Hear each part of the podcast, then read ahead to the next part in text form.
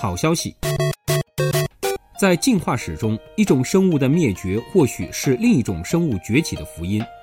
日前，以伦敦帝国理工学院为首的研究小组对两百余种恶形目动物化石进行分析后发现，如果不是这些身长可达十二米、称霸海洋的史前巨鳄在距今一点四五亿年前大规模灭绝，现代海龟的祖先生存机会将微乎其微。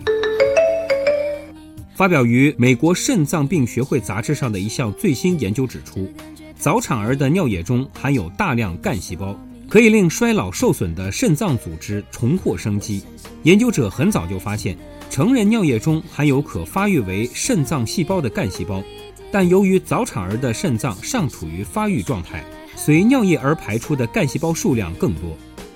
坏消息：美国医学会会刊的一项最新研究显示，医生的婚姻大事是导致优质医疗资源向大城市集中的一个重要影响因素。医生们越来越多的选择与受过高等教育的专业人士结婚，而当配偶的教育程度和职业收入处于较高水平时，医生选择去边远地区执业的概率会下降百分之三十八。英国南普顿大学的研究小组日前发现，老年人的牙周疾病与认知能力的衰退密切相关。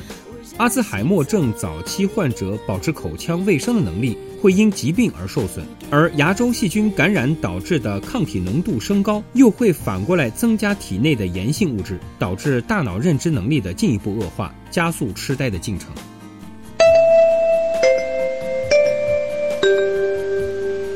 多碳之秋，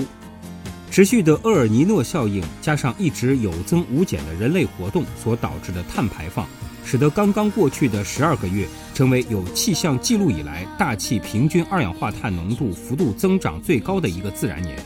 根据夏威夷茂纳罗亚观测站最新公布的数据，二零一六年二月这里的平均二氧化碳浓度高达四百零四点二 ppm，比去年同期高出了三点七六个单位。研究者指出，该数字可能还会进一步上升，而大气中二氧化碳浓度的上升也会令全球变暖的趋势进一步恶化。